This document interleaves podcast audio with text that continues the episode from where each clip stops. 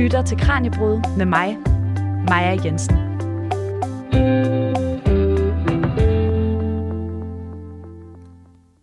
Ribe er Danmarks ældste by. I vikingetiden blev der handlet, og den gamle handelsplads byttede varer med andre handelspladser, der lå ved kysterne i Nordsøen og Østersøen. Og hvis vi sammenligner Ribe med de andre gamle handelspladser fra vikingetiden, ja, så er byen faktisk ganske speciel. For mens mange af de andre vikingepladser er ødelagte i dag, så er dele af handelspladsen i Ribe stadig velbevaret. Og den kan altså stadig den dag i dag røbe nogle af datidens mysterier. Hvornår opstod handelspladsen? Hvornår flyttede folk der til? Hvem boede der? Og hvilke håndværk specialiserede de sig i? De spørgsmål kan forskerne besvare i dag, eller efter et øh, stort udgravningsprojekt i 2017 og 18. Og ved hjælp af de metoder, der er brugt, så kan forskerne male et meget præcist og detaljeret billede af, hvad byen blev brugt til siden år 700. Mit navn er Maja Jensen. Velkommen til Kranjebrud om Danmarks ældste by. Du lytter til Radio 4. Og så er det blevet tid til at byde velkommen til min gæst i studiet i dag. Velkommen, Søren Sindbæk. Tak skal du have. Søren, du er arkeolog og professor ved Institut for Kultur og Samfund på Aarhus Universitet. Og så stod du i spidsen for for det forskningsprojekt, som vi i høj grad tager udgangspunkt i dagens Kranjebrud, nemlig The Northern Emporium, den nordiske handelsplads, som det betyder. Og det er jo resultaterne og fundene fra, den her, øh, for det her projekt, som vi, skal, som vi dykker ned i i dag, for at blive klogere på Danmarks ældste by. Og lad os lige starte der, Søren. Danmarks ældste by. Hvad vil det sige? Hvornår opstod byen? Altså, Ribe var jo i middelalderen en af de største og rigeste byer i Danmark. Og historikere har jo spurgt sig selv i mange år, hvordan den opstod og øh, hvornår det var. Og i dag kan vi sige, takket være de ting, der er kommet frem af arkeologien, at det faktisk var meget tidligere, end nogen ville have gættet på for en generation siden, og til dels også på en anden måde. Og øh, på det tidspunkt, vi i dag ved, at Ribe øh, opstår, det er omkring år 700. Og den måde byen var på det tidspunkt, det er faktisk lidt af en gåde. For i 700-tallet, der er vi jo i en verden, hvor det øh, er før det, som vi kender som vikingetiden, og længe før det, som vi i hvert fald i Danmark ser som middelalderen. Der er vi i en verden i Nordeuropa, hvor byer er ikke noget, der, der findes, øh, og øh, alle de strukturer med øh, kongeriger og øh, håndværkerlag og sådan noget, som man, man øh, kender fra middelalderens byer, det er, så vidt vi ved, slet ikke kommet på plads. Men det, som vi i dag ved, øh, der fandtes i Ribe i 700-tallet, var en, skal jeg sige, en beboelse, en boplads, hvis man, om man vil, som var helt unik på det tidspunkt, i hvert fald i Skandinavien og øh, som vi, hvis vi kunne have kunne besøgt den, også fra nutiden, faktisk nok øh, meget hurtigt ville have set som en form for by. Og når vi ville det, så er det fordi, vi ville være kommet ind i et sted, hvor husene lå tæt side om side, ikke som i en landsby, hvor de ligger med deres øh, haver og havde det været middelalderen også deres små marker rundt imellem øh, sig. Nej, husene lå øh, klods op af hinanden, og ved hver eneste gadedør, der var der spor af en øh, nogle usædvanlige håndværk, som man ikke ville have have truffet på uden landsbyverden. Der var folk, der lavede glasperler, der var folk, der lavede karme, der var folk, som lavede smykker øh, og øh, lædervarer, hornvarer, alt muligt.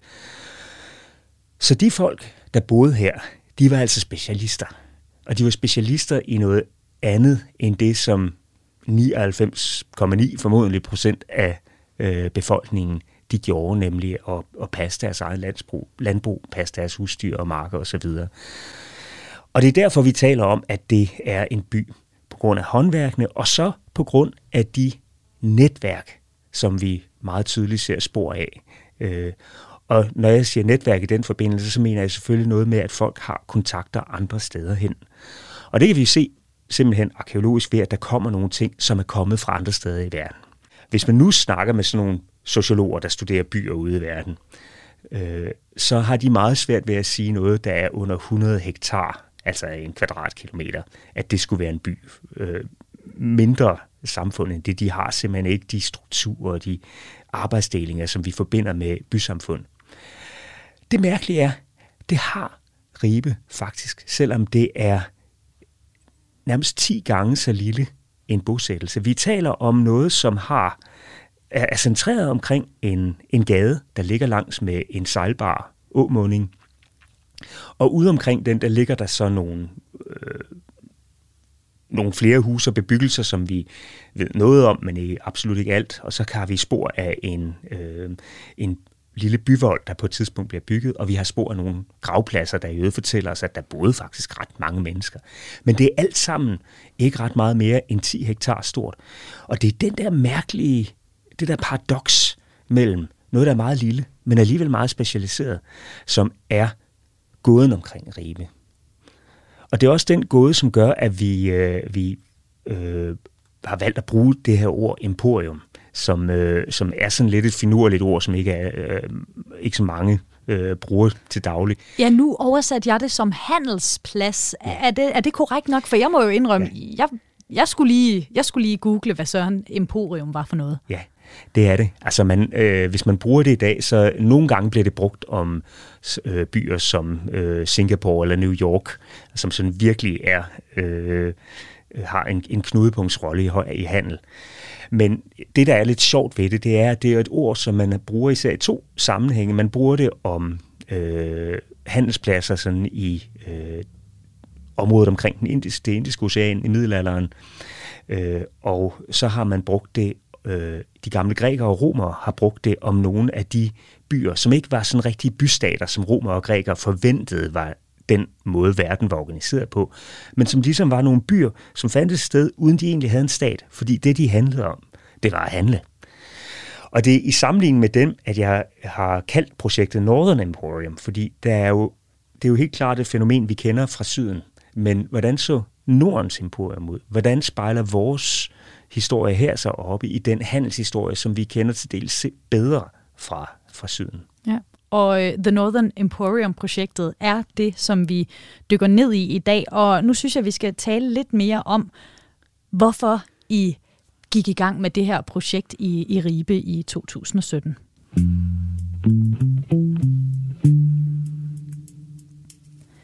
Søren, vil du ikke starte med at fortælle? Nu har vi hørt lidt om Ribe og hvornår den her øh, by, den her handelsplads opstod. Men The Northern Emporium har vi også lige nævnt et par gange, det her projekt. Hvad, hvad er det for et projekt, Søren, og, og hvorfor startede I det her sådan rimelig store øh, projekt her i, i 2017, var udgravningerne startet? Northern Emporium-projektet, det er, øh, det er et forskningsprojekt, som øh, man kan sige, grundlæggende, så blev det til på det tidspunkt, fordi det lykkedes os at få øh, øh, bevilling til noget, som i overvis havde været vores drømmeprojekt. Og det er Carlsbergfonden, som sørgede for det. Når det var vores drømmeprojekt, så var det øh, dels fordi der var et, vi kunne se, at der var en meget stort øh, spænd mellem det, som vi vidste, der var under jorden i Ribe, og det, som vi faktisk vidste om det. Og den anden grund, det var, at vi øh, i 2015 lykkedes at få et, det der hedder et grundforskningscenter til Aarhus Universitet, øh, hvor Danmarks Grundforskningsfond simpelthen gav en 10-årig bevilling, øh, meget stor forskningsbevilling, til at vi kunne etablere et forskningsmiljø, hvor vi havde simpelthen alle de muskler og alle de specialiseringer, som skulle til for at lave øh, en ny slags arkeologi om byer. Og det er et forskningscenter, som hedder URBNet, som øh, beskæftiger sig med øh, arkeologien i mange steder i verden. Vi har projekter i Østafrika, vi har projekter i Mellemøsten, vi har projekter i Italien, og vi har altså også projekter her i Nordeuropa. Og, øh, og det var, da det ligesom var på plads, at øh, vi gik til Carlsbergfonden og sagde, vi har simpelthen den her fantastiske forskningsmulighed. Har I lyst til at hjælpe os? Og det havde de. Jeg sagde i starten, at det var ret specielt med Ribe, fordi at fortiden i mulden faktisk var velbevaret i forhold til så mange andre steder, man har undersøgt de her meget, meget gamle handelsbyer. Men hvorfor var det velbevaret ved Ribe? Har vi ikke bare bygget ovenpå og bygget ovenpå og bygget ovenpå siden? Nu, ja, som, som jeg sagde i starten, så er Ribe jo en, en vigtig middelalderby, og det, øh, hvis man er inde omkring Domkirken, som ligger midt i, i det, der var byen i middelalderen, så ligger der øh, mange meter tykke kulturlag, der er ophobet der. Og øh, faktisk så den første rigtige byudgravning, som man har øh, gennemført i Danmark tilbage i 1955, den foregik derinde, fordi øh, arkeologerne på det tidspunkt tænkte, nu skal vi simpelthen ind og finde ud af, hvornår, hvor gammel Ribe er. Men da man gravede der omkring domkirken, der blev man egentlig øh, skuffet, fordi man kom tilbage til 1100-tallet, altså øh, øh, Valdemar-tiden. Og så kom man ikke rigtig længere. Så var der ikke mere, der foregik der. Og det kunne man ikke rigtig forstå øh, af flere grunde. Blandt andet fordi vi jo har en tidlig skriftlig kilde. Ansgars levende beretningen om missionæren Ansgar, som var aktiv i Norden i 800-tallet. Og han nævner faktisk lige, eller bogen nævner Ribe øh, en passant, så der, man vidste, der var et eller andet på spil øh, allerede der. Men gennembruddet i Ribe, det kom i 1972, fordi man ledte efter vikingerne, ja, vikingetiden, øh, og øh, havde undersøgt mange forskellige steder uden at finde det. Men det år, der var der en øh, medarbejder ved museet, som kom forbi helt tilfældigt en øh, øh, hvad hedder det, kælderrenovation, som foregik ikke inde i den gamle middelalderby, men lige på nordsiden af åen, altså lige på den anden side af åen i forhold til, til middelalderbyen.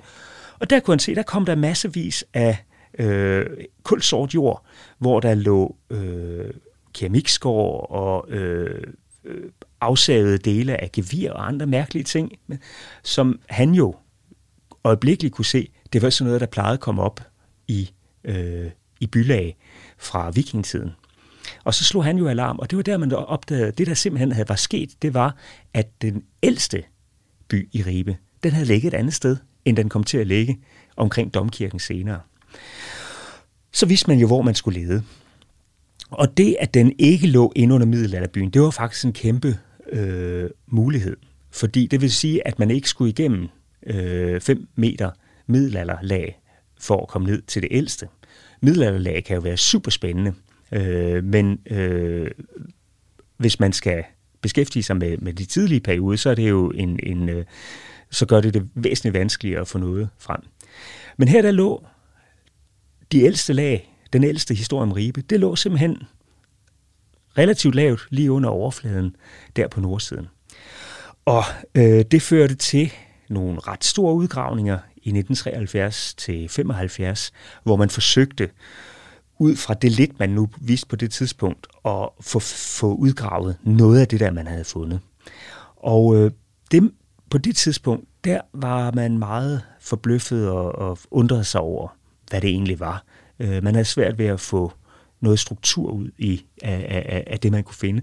Man fandt nogle genstandsfund, altså nogle oldsager, øh, som man var som var en stor sensation på det tidspunkt, fordi man fandt noget, man ikke havde øh, forventet. Mm. Man fandt nemlig allerede dengang ud af, at den her by, den ikke bare gik tilbage til vikingetiden, som man havde, havde troet. Den gik faktisk mindst 100 år øh, længere tilbage.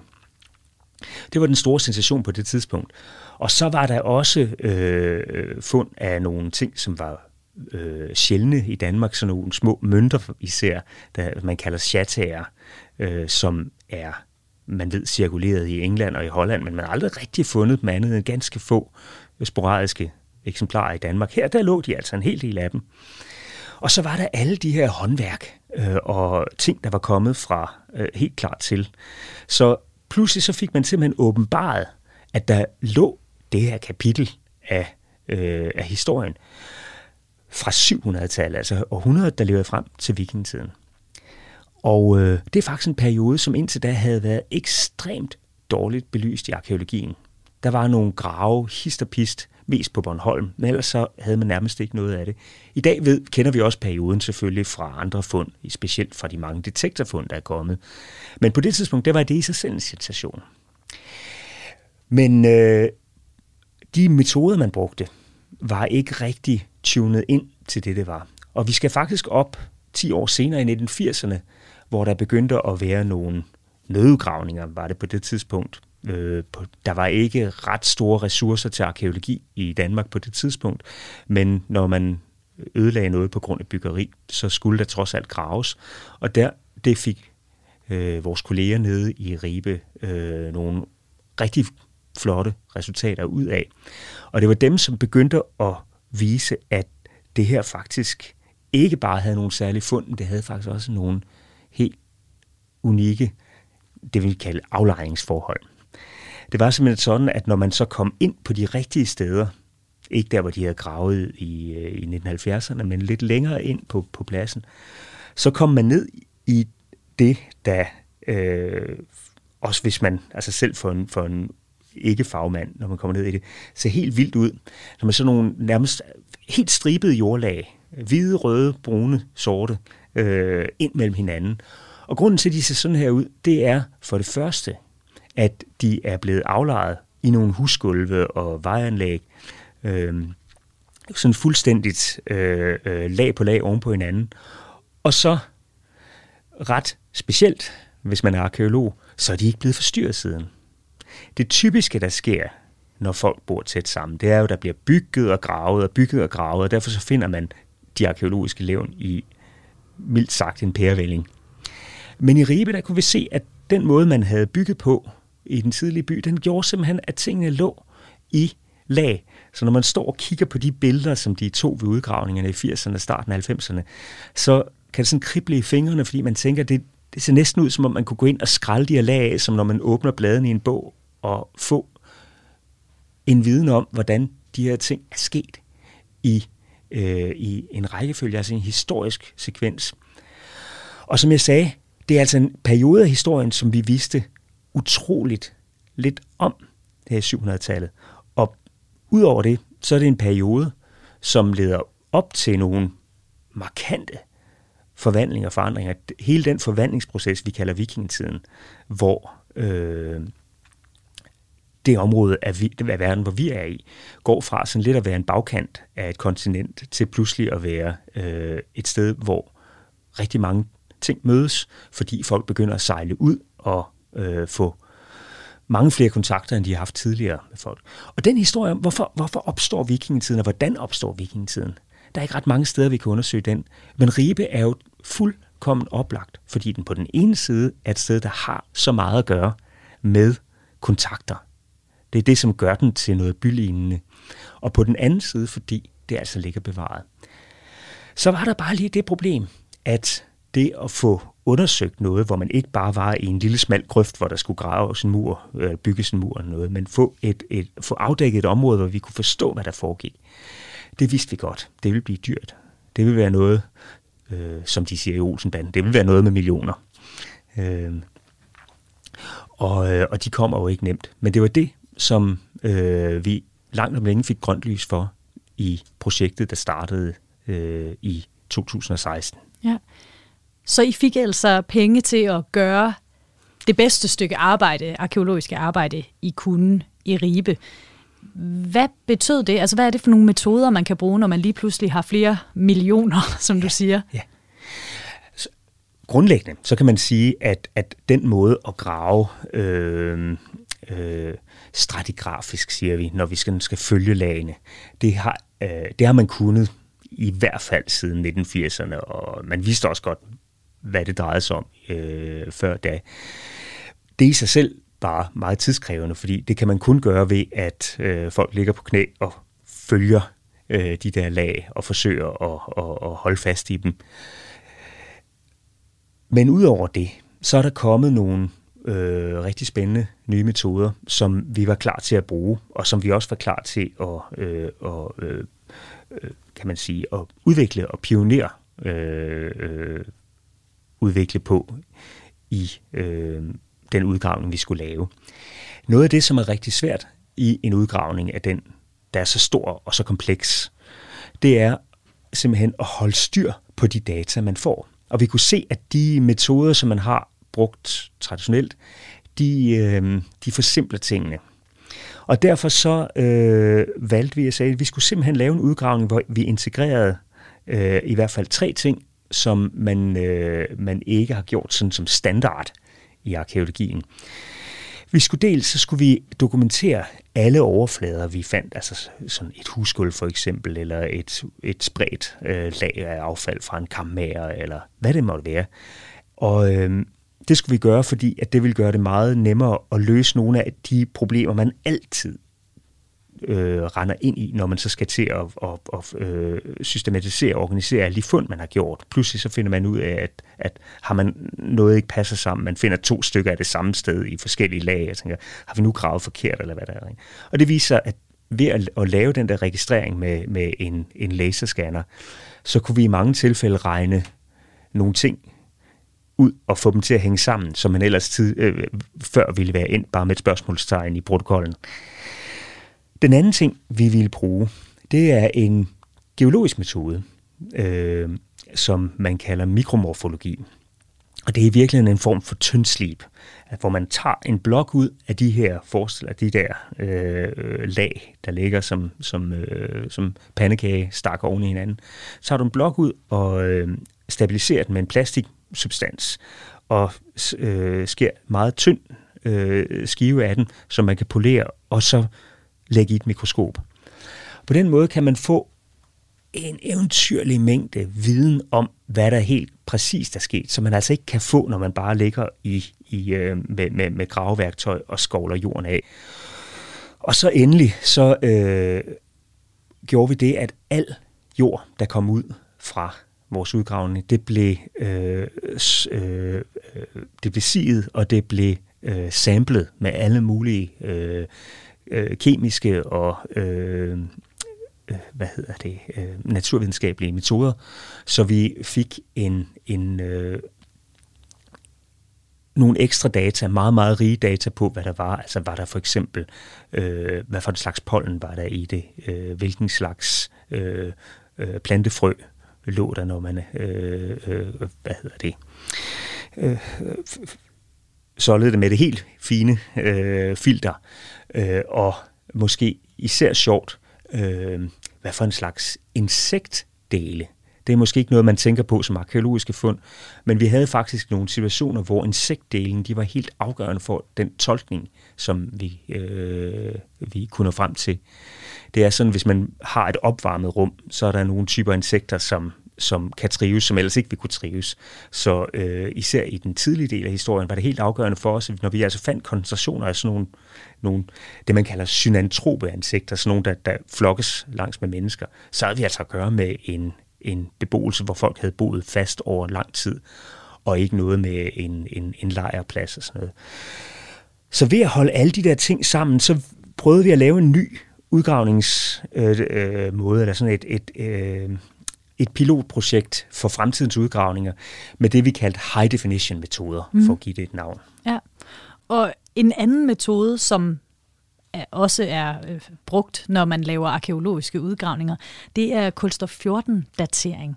Ja. Og i forbindelse med kulstof 14-datering, så har I også brugt det i projektet på en, en måde, hvor I simpelthen, simpelthen kan blive meget, meget præcise ja. med, hvornår øh, tingene er fra, hvornår de forskellige lag er fra. Og kulstof 14-metoden, den bruges til at aldersbestemme alt levende, eller alt, der engang var levende. Alle organismer har en ligevægt af den radioaktive isotop kulstof 14 i sig.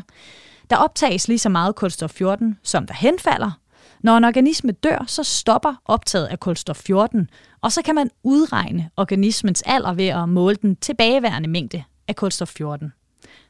Og det var altså bare lige sådan en meget forsimplet udgave til dem, som heller ikke helt kan huske, hvad Søren kulstof 14-datering er for noget.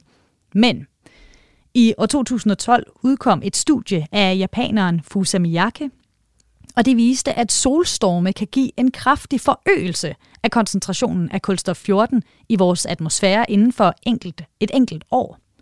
Hendes opdagelse den var revolutionerende inden for kulstof 14-metoden, fordi det betød, at man nu kunne arbejde i en årlig tidsopløsning, og derved gøre usikkerhedsmargen markant mindre. Lektor på Institut for Fysik og Astronomi på Aarhus Universitet, Jesper Olsen, han anvendte Miyakes forskning til at lave en ny og forbedret kalibreringskurve til at bestemme alderen for de arkeologiske prøver i Ribe. Min kollega Tine Brink hun besøgte Jesper Olsen for at tale om, hvordan de har brugt kulstof 14-metoden i projektet i Ribe. I bund og grund kan man sige, at vi har brugt dem helt ligesom vi plejer. Vi har bare øh, vi har sørget for at skrue godt op for volumen, og så har vi lavet lidt, øh, lidt specielt, så vi har lavet vores egen kalibreringskode, til, til, som er designet præcis til det her studie. Øh, og og det, det, det, en kalibreringskode er nødvendig, når man øh, snakker C14, øh, fordi man skal omsætte øh, kulstof 14 år, som kommer fra halverings- eller fra henfaldsloven, og så til kalenderår. Og, øh, og, og det er simpelthen fordi, at koncentrationen af C14 er, er ikke konstant over tid. Den fluktuerer som funktion af solens aktivitet. I 2000 12, der var der en, en revolution inden for C14, hvor, hvor der var en, en japansk kvinde, Fuse Miyaki, som udgav et studie i Nature, og viste, at, øh, at, at solen, når den har solstorme, kan, kan faktisk forårsage en, en ret kraftig forøgelse af koncentrationen af C14 i vores atmosfære inden for et år. Og det var virkelig en, en revolution. Og det gjorde, at vi alle sammen gik i gang med at lede efter de her Miyake-events, fordi at de kan have øh, virkelig fatale konsekvenser for vores nuværende samfund, hvis solen den, den, øh, den, den gør noget tilsvarende i dag. Så vi var meget nysgerrige efter, om solen det var noget, den gjorde ofte eller ikke ofte. Og man kan sige, ud af det øh, arbejde med, med lige pludselig at gå fra, før havde vi 10-årige blokke i vores kalibreringskort til at være årlige, at, at, øh, at, at der opdagede vi, at den kalibreringskurve, vi, vi, vi havde, måske ikke altid var lige præcis. Der var nogle steder, hvor den afveg fra, fra hvad vi troede, der var rigtigt. Og, og derfor blev det hurtigt et issue for, for Ribe, fordi vi gerne ville gøre det så godt som overhovedet muligt, at vi skulle lave vores egen øh, øh kalibreringskurve. Og, og måden man gør det på, det er, at man, øh, man bruger dendrokronologi, så i princippet tæller man øh, øh hvad det overringene, så ved man, hvor gammelt øh, det er. Øh, så man har, har styr på kalenderåret på forhånd, og så gør man det, man udtager til et givet år en prøve, måler sig 14, og den afspejler så, hvad atmosfæren gjorde, øh, for eksempel for, for, for, for 1000 år siden, eller noget i den stil. Øh, Øhm, og det, det har vi så gjort for Ribe, øh, hele vejen igennem, og det, og det er nyt, at vi har, man har lavet en årlig kalibreringskurve. Og i og med at bruge den årlige kalibreringskurve, der, øh, der kan man sige, at, at den solstorm, som, som øh, Miyaki fandt, øh, i, i 775, det, hvor, hvor man har den her øgede øh, mængde altså af C14 i atmosfæren inden for et år, den kunne vi så genfinde i de arkeologiske prøver fra Ribe. Øh, og dermed pege på, at sige, her skete for eksempel den her solstorm. Øh, øh, og, og, og det er i sig selv nyt, det er der ingen, der har rigtig har gjort før på samme måde. Altså, og hvor præcis kan I nu sige i forhold til før, altså hvornår kulstof 14 er fra? Jamen, der er to ting, der spiller ind. Der er både kalibreringskurven, som er, er, er mere præcis, kan man sige, eller er mere nøjagtig. Og den anden ting, det er, at Ribe øh, er en særlig udgravning øh, i den forstand, at den virkelig er meget stratigrafisk. Altså, du har mange lag, der ligger, sådan et gulvlag, som ligger oven på hinanden. Og der kan man sige, hvis man bare kalibrerer en almindelig C14-datering, så kan man få usikkerhed på måske 50-100 år nogle gange på de kalibrerede alder, i hvert fald igennem vikingetiden. Øh, øh, men, men det vi så yderligere drager nytte af, det er netop den her stratigrafi, fordi så kan man bruge den logik, som egentlig ligger i det, at de nederste lag skal være ældst, og så skal de blive yngre op efter. Og hvis man putter alle dateringerne med den nye kalibreringskode ind i en statistisk model, der tager hensyn til den her stratigrafi, så, så, så nåede vi faktisk frem til at få en model, der, der, øh, der blev så præcis, som jeg, jeg tror, at vi fik det til plus minus 10 år. Og, og det, er, det, er, det er uhørt i arkeologiske sammenhæng. Det, er, det er ret godt. Fortalte Jesper Olsen til min kollega Tine Brink. Du lytter til Radio 4. Og det er Kranjebrud, vi er i gang med i dag. Du kan blive klogere på Danmarks ældste by, Ribe. For, for nogle år siden der blev der lavet et stort arkeologisk projekt, som tegner et meget præcist og detaljeret billede af, hvornår og hvordan byen fungerede i 700-tallet, eller fra 700-tallet. Og jeg har besøg af arkeolog og professor Søren Michael Sindbæk fra Aarhus Universitet, der stod i spidsen for projektet. Og Søren, du har fortalt om, hvordan øh, jeres projekt startede, hvad det var for nogle metoder, I brugte undervejs. Og nu skal vi jo have lidt mere øh, nogle resultater på bordet. Noget af det, I fandt ud af. Altså, hvilke nye informationer er det, som jeres udgravning gav om Ribe fra 700-tallet? Fordi du har jo fortalt, at der er blevet lavet udgravninger tidligere. Men hvad var det nye for jer? Man kan sige, vi kom selvfølgelig helt grundlæggende hjem med de her terabytes af data og med over 100.000 genstandsfund. Og, øh, og blandt dem, der ligger der jo øh, skatte, som i enhver anden udgravning vil være blevet til en kæmpe sensation. Vi har jo en række øh, huse, der er ligget oven på hinanden. Øh, og i dem er der foregået forskellige ting, så i, øh, i et hus er der et, en glasperlemager, der øh, arbejder i. Og så øh, 10 år senere i, i det hus, der efterfølger det, så er det måske en kammager, og øh, næste gang, så er det en bronzestøber. Og sådan. Så vi har utrolig bunke ting at udrede, og som vi i virkeligheden først øh, for, for alvor er i gang med at, at dykke ned i detaljerne af. Men i de store linjer, der er der øh, to ting, som især øh, står ud. Den ene er, at fordi vi havde for første gang sådan en relativt stor udgravning, hvor man kunne forstå, hvad det var for en sammenhæng, vi gravede i, på en måde, man ikke kan, hvis man bare lige har sådan en lille øh, udgravningshul, der går igennem nogle lag. Hvor vi altså simpelthen kunne se, at nu, det, det er et hus, der ligger her, og øh, her er indgangen, her ligger gaden, og øh, de her forskelle, vi ser, det må være spor indretningen. Det gjorde, at vi kunne øh, få os en meget stor overraskelse om, hvordan Ribe var startet. Og det er den første, kan man sige, øh, øh overordnet historie.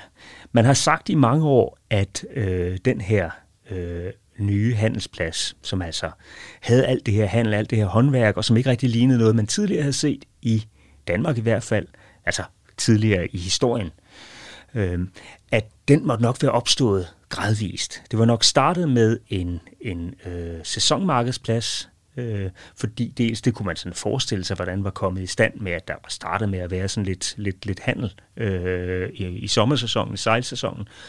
Øh, og også fordi man i de tidligere mindre udgravninger havde ikke rigtig synes man kunne se spor af den type huse, man ville finde ude på landet. Men det, der viste sig, da vi gravede ned, det var, at da vi kom ned til bunden, og vi kom simpelthen ned til nogle lag, hvor, hvor øh, man kunne se i de her geologiske tyndslib, som, øh, som vi lavede, at her var et stærkt sammenpresset græs, øh, øh, øh, øh, hvad hedder det, bund. Det var simpelthen den naturlige vegetation, der havde ligget på stedet. Og så bum, oven i det var der kommet øh, nogen, der havde slået sig ned. Og det første simpelthen, der sker på den græsmark, en eller anden gang omkring år 700, det er, at nogen bygger et temmelig stort hus, hvor der foregår nogle smedeaktiviteter, og hvor der bor nogle mennesker. Insektlevnene viser, at de bor der både øh, sommer og vinter. Og, og det, var de her, det var de her insekter, der kun kunne leve ved, ved visse temperaturer, ikke? Lige præcis. Altså alle de her øh, meget, meget tætte data, vi fik fra alle mulige ting ved at slå alle mulige metoder sammen, de viste os simpelthen, nej, det var ikke en sæsonmarkedsplads. Det var simpelthen sket. Der var flyttet nogen ind, som var klar over, at øh, de skulle bo her. Og så øh, kan man sige, så, så øh, øh, bliver der flyttet lidt rundt på pladsen, øh, og, og der kommer nye huse, der ligger. Men der er altså nogen, der bor der fast fra starten, og inden for de første 20 år, så får man faktisk det mønster med de, med de meget tætte parceller, som vi så kender igennem de næste 150 år. Det var en kæmpe overraskelse om, hvordan det her det var startet, øh, og, og en anden historie, end vi kendte. Den, den anden øh, meget vigtige historie, øh, vi fik, den handler om, hvordan vikingetiden starter. Og det der, Ribe har nogle helt fantastiske muligheder, fordi den altså har de der fine jordlag, der ligger stratigrafisk fra cirka 100 år før det, vi plejer at kalde vikingetiden, og så et godt stykke op i vikingetiden. Og fordi det altså ligger inde i sådan en tidlig handelsby, hvor netop søtransport, det øh, mødes, og kontakter ude i verden, de, de øh, øh, finder sammen, så var det det perfekte sted til at undersøge, hvordan dette med vikingetidens handel og øh, kontakter ud i verden, hvordan det var opstået. Og det er der, hvor vores kulstof 14 øh, revolution, som Jesper Olsen lige fortalte om, at den blev helt afgørende. Fordi når vi er nede i de ældste lag i Ribe, så er vi begunstiget af nogle forhold, der ligger simpelthen vanddrukne lag dernede. Og når det er tilfældet, så kan vi også finde ting som, vi kan finde læder og tekstil, men vi kan vigtigst af alt, så kan vi finde træ. Og når arkeologer kan finde træ, og især egetræ, så kan man tit lave det, der hedder en dendrodatering. Og det er simpelthen øh, en, en, det er en anden dateringsmetode, hvor man ser på mønstret af overringe, tykke og tynde overringe fra gode og, og, og, og mindre gode år. Og ved at sammenligne dem, så er det næsten ligesom en stregkode, så kan man finde ud af, hvornår i historien øh, de er. Der kan man altså simpelthen få dateringer, der er helt præcise. Det kunne vi for de første 40 år. Der er vi ikke i tvivl om, hvornår det foregår. Det, der passer pengene, og vi kan se, at det her lag det er fra 720'erne. Et af vores fineste huse fra, øh, fra den tidlige fase, det kan vi simpelthen sige, det er bygget i vinteren 723-24 og så står det i maks 8 år. Øh, så der kan man virkelig lave øh, en, en fantastisk arkeologi, og vi ved alle de der, alle de fund, vi så gør derinde, de er simpelthen fra det år 10. Øh, det, det er noget helt andet, en helt anden tidsperspektiv, end man normalt arbejder med som arkeolog. Men problemet var, at der hvor det blev rigtig interessant for os, når vi kommer op i nærheden af vikingetiden, og vi gerne vil vide, jamen de her kontakter ude i verden, var det sådan noget, der kom gradvist på vejen op mod vikingetiden, eller kommer der sådan en big bang, som historikerne nogle gange har sagt, at pludselig så fik man sejlskibet, og så sejlede man over og plyndrede England osv. Det kunne man i princippet få nogle rigtig spændende svar på i Ribe. Men i de lag, det drejede sig om, der var træet ikke længere bevaret. Der kommer vi op i de tørre lag længere op mod overfladen. Men det var lige præcis på det tidspunkt, at den her 775 begivenhed, den øh, fandt sted. Og det lykkedes, som Jesper Olsen forklarede, det lykkedes simpelthen at finde frem til det lag, der må have været i brug på det tidspunkt. Og det, det var en, en øh, kan man sige, det, er, det var første gang i verden, arkeologi har gjort noget på den måde. Og det var også et studie, der faktisk kom i tidsskriftet Nature, som er et af de, de øh, mest øh, indflydelsesrige, prestigiøse øh, naturvidenskabelige tidsskrifter. Der, og der er ikke meget arkeologi at finde i Nature. Det er meget, meget sjældent, at Nature laver en overskrift på forsiden, der står, hvor der står noget om vikingetidens handelsnetværk. Men det gjorde de altså for os faktisk. Så, øh, så øh, det understreger, at det altså var virkelig øh, noget af et gennembrud. Og det, det gjorde for os, det var jo, at det var skær sådan et anker. Vi kan se alt, hvad der er før det her lag. Det er i hvert fald før 775. Så der, øh, der kan vi pludselig begynde at tale om før og efter næsten lige så godt, som man kan med de skriftlige kilder. Og øh, i Ribes fund, der sker der noget omkring det her tidspunkt, som har en hel masse med vikingetiden at gøre. Der sker for det første det, at der begynder at dukke en masse glasperler op, som vi ved er fremstillet i Mellemøsten. Og dem skal vi høre mere om lige om lidt. Og øh, de indikerer jo altså, at folk er begyndt at få øh, øh, få noget så simpelt som glaspærter. At de, jeg skal hilse at sige, at de har aldrig været sådan øh, øh, vildt dyre. Vi taler ikke om, om, om øh, sådan noget prestigiøst, som kun de allerrigeste har, har med at gøre. Faktisk er det sådan, at de glasperler, vi finder, det er næsten alle sammen øh, eksemplarer, der er øh, simpelthen blevet fejlproduceret øh, og som er blevet kasseret, da hullet er ikke øh, gået rigtigt igennem. Mm. Sådan noget. Så man må simpelthen forestille sig, at der er kommet sækkevis af glasperler nede fra Syrien eller øh, Irak eller Ægypten, øh, som er kommet op og så blevet øh, åbnet op der på handelspladsen, og så har købmanden ellers siddet og øh, sikkert sat dem på snor og set, når den her virker ikke, og så er den blevet kasseret. Det er altså en ret øh, markant handelskontakt. Samtidig, eller næsten samtidig, så kommer der øh, nogle helt nye stilarter i smykkerne, som er dem, som man normalt, hvis man finder en grav ude et sted i Danmark eller Norge eller i Østersøen, så det er dem, man vil sige, at ah, det her det er fra tidlig vikingetid. Øh, og det er også nogen, der, der afspejler nogle øh, tættere kontakter med blandt andet Frankeriget. Øh, og de ting, dem kunne vi simpelthen øh, sætte, øh, sætte tidsfæstning på, på en helt ny måde med det her. Og vi kan se, i 775, der var der ingen spor af dem. Men relativt kort efter, ikke sådan lige efter, der var et guldlag imellem, men øh, stadig et godt stykke tid inden år 800, ja. der begyndte de at dukke op. Så pludselig så kunne vi altså sætte det ned på det sjove er, at i vores model, der bliver det til 790 plus minus 10, og 790 er det tidspunkt, som de fleste historikere i dag sætter for sådan cirka vikingetidens begyndelse. Så lige præcis samtidig med der, hvor vi får de første øh, rigtige øh, beretninger om vikingetogter i England, der sker der altså noget voldsomt på en helt anden måde i handelsbyen her i det sydlige Danmark. Netop glasperlerne, der kan vi faktisk se, at den her forandring, den her nye importstrøm, den, den har altså haft en, en massiv påvirkning, fordi netop glasperler er noget af det, håndværkerne laver i Ribe indtil det tidspunkt. I, øh, I de øh, ældre lag, der har vi fundet flere glasperleværksteder, hvor folk har siddet og lavet nogle afsindig smukke, mange farvede glasperler med små glasrosetter og øh, stribede bånd og sådan noget.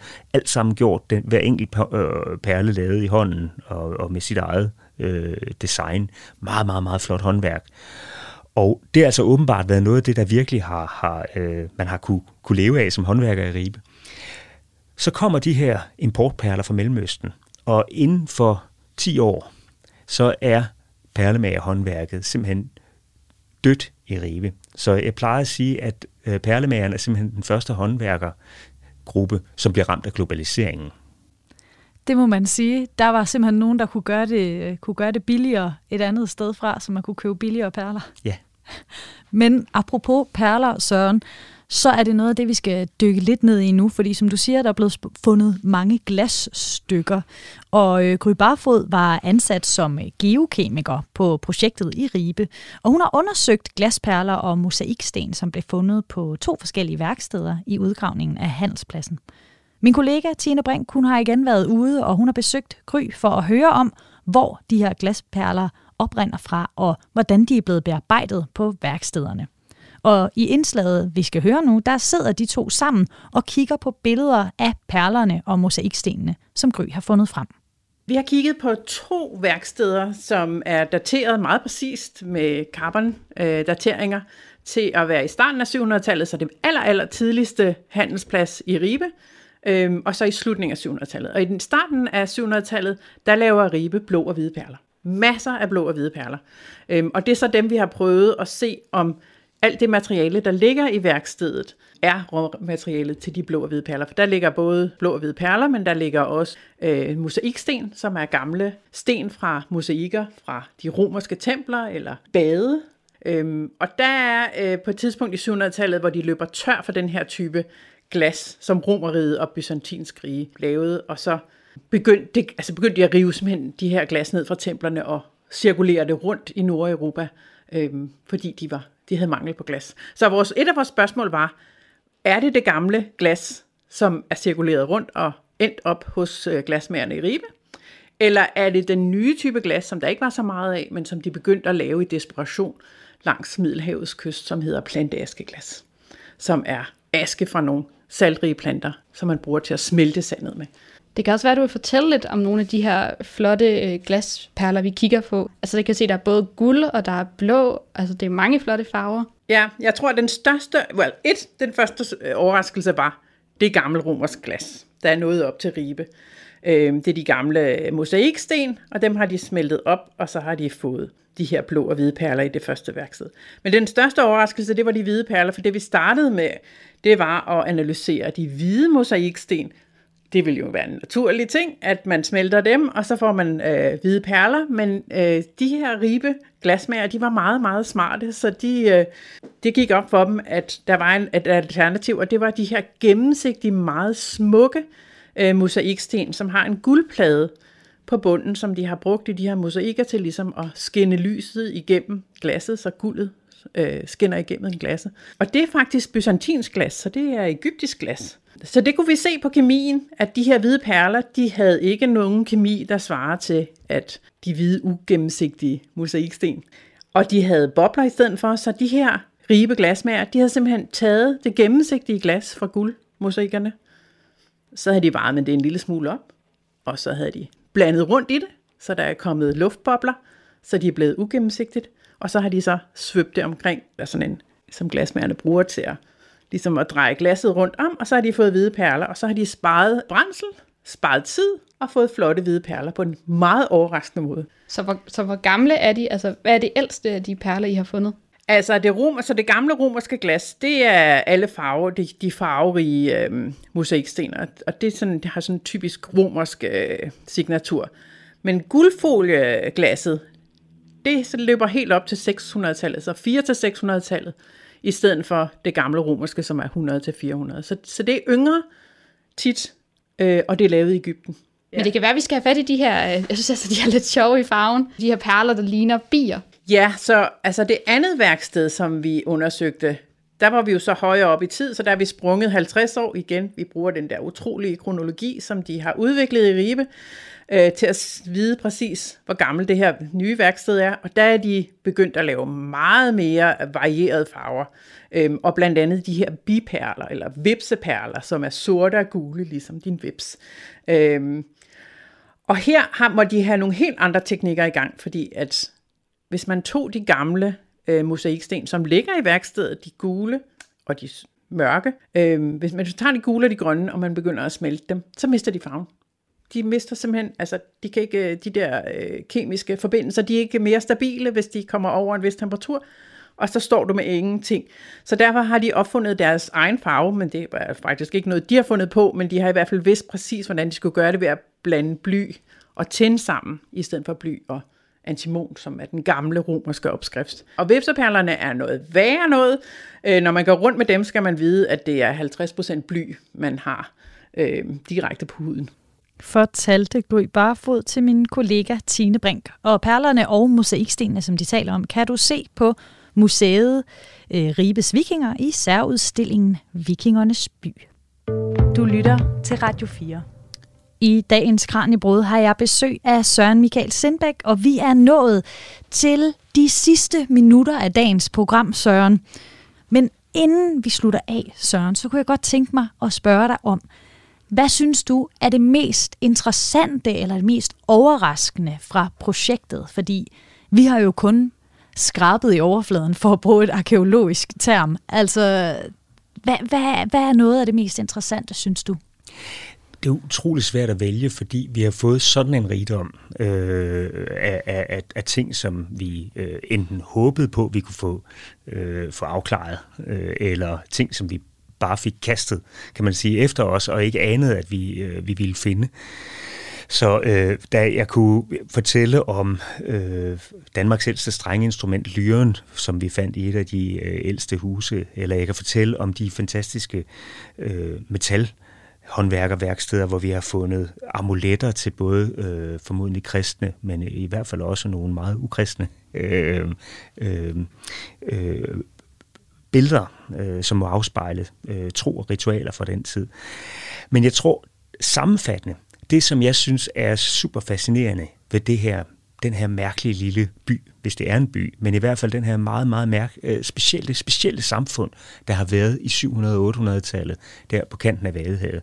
Det er det, den kan fortælle os om, hvordan sociale netværk, menneskers netværk med hinanden, har været i fortiden. Det er sådan, at vi jo øh, nogle gange da jeg studerede på universitetet for mange år siden, der øh, tog man tit udgangspunkt i, at i fortiden der havde mennesker øh, mest haft kontakt med folk i deres egen landsby eller bygd, og øh, meget sjældent haft noget væsentligt at gøre med mennesker længere væk. Et sted som Ribe viser, at der øh, meget tidligt har været øh, nogle kontakter, som selv hvis det kun er relativt få fra skal vi sige, fra Jylland, som har øh, øh været ude i verden, så har der alligevel været nogle forbindelser, som har gjort, at deres liv er blevet påvirket af ting, der sker langt væk hen. Det er ikke kun perlemageren, som, som øh, vi, vi stødte på før, som pludselig står uden job, fordi der kommer nogle perler fra Mellemøsten. Det er også de mennesker, som pludselig øh, øh, har en mulighed for at ændre deres liv ved at producere for eksempel nogle af de varer, som er blevet solgt vi har et af mine yndlingseksempler er, at øh, vi kan se, at der er nogle kammager, som begynder at bruge øh, gevir fra rensdyr. Det vil sige øh, et, et råmateriale, som ikke har været eksisteret i Jylland, og som må være kommet med båd fra Norge. Og det vil jo sige, at der er siddet nogle mennesker op i Norge og sagt, vi ved faktisk, at hvis vi tager op på fjellet på den rigtige tid og samler de kastede rensdyrtakker, så har vi noget, som vi kan bruge til at vi kan sejle 800 km sydpå og få øh, nogle øh, ting, som kan øh, skabe nogle nye muligheder for os. Det vil altså sige, at, at den der lille bitte handelsplads der, den er med til at ændre folks øh, årscyklus og deres, deres øh, liv langt, langt væk. Og hvordan den type forandringer er sket, og hvad det har betydet i fortiden, det synes jeg er noget af det allermest fascinerende, vi er ved at finde ud af. Og med det, så vil jeg gerne sige tusind tak, fordi du havde lyst til at fortælle om Ribe i dag. Jeg siger også tak. Vi er altså nået til vejs ende i Kranjebrød i dag. Jeg har haft besøg af Søren Michael Sindbæk, som er arkeolog og professor ved Institut for Kultur og Samfund på Aarhus Universitet. Mit navn er Maja Jensen. Tak fordi du lyttede med. Programmet er produceret af Videnslyd for Radio 4.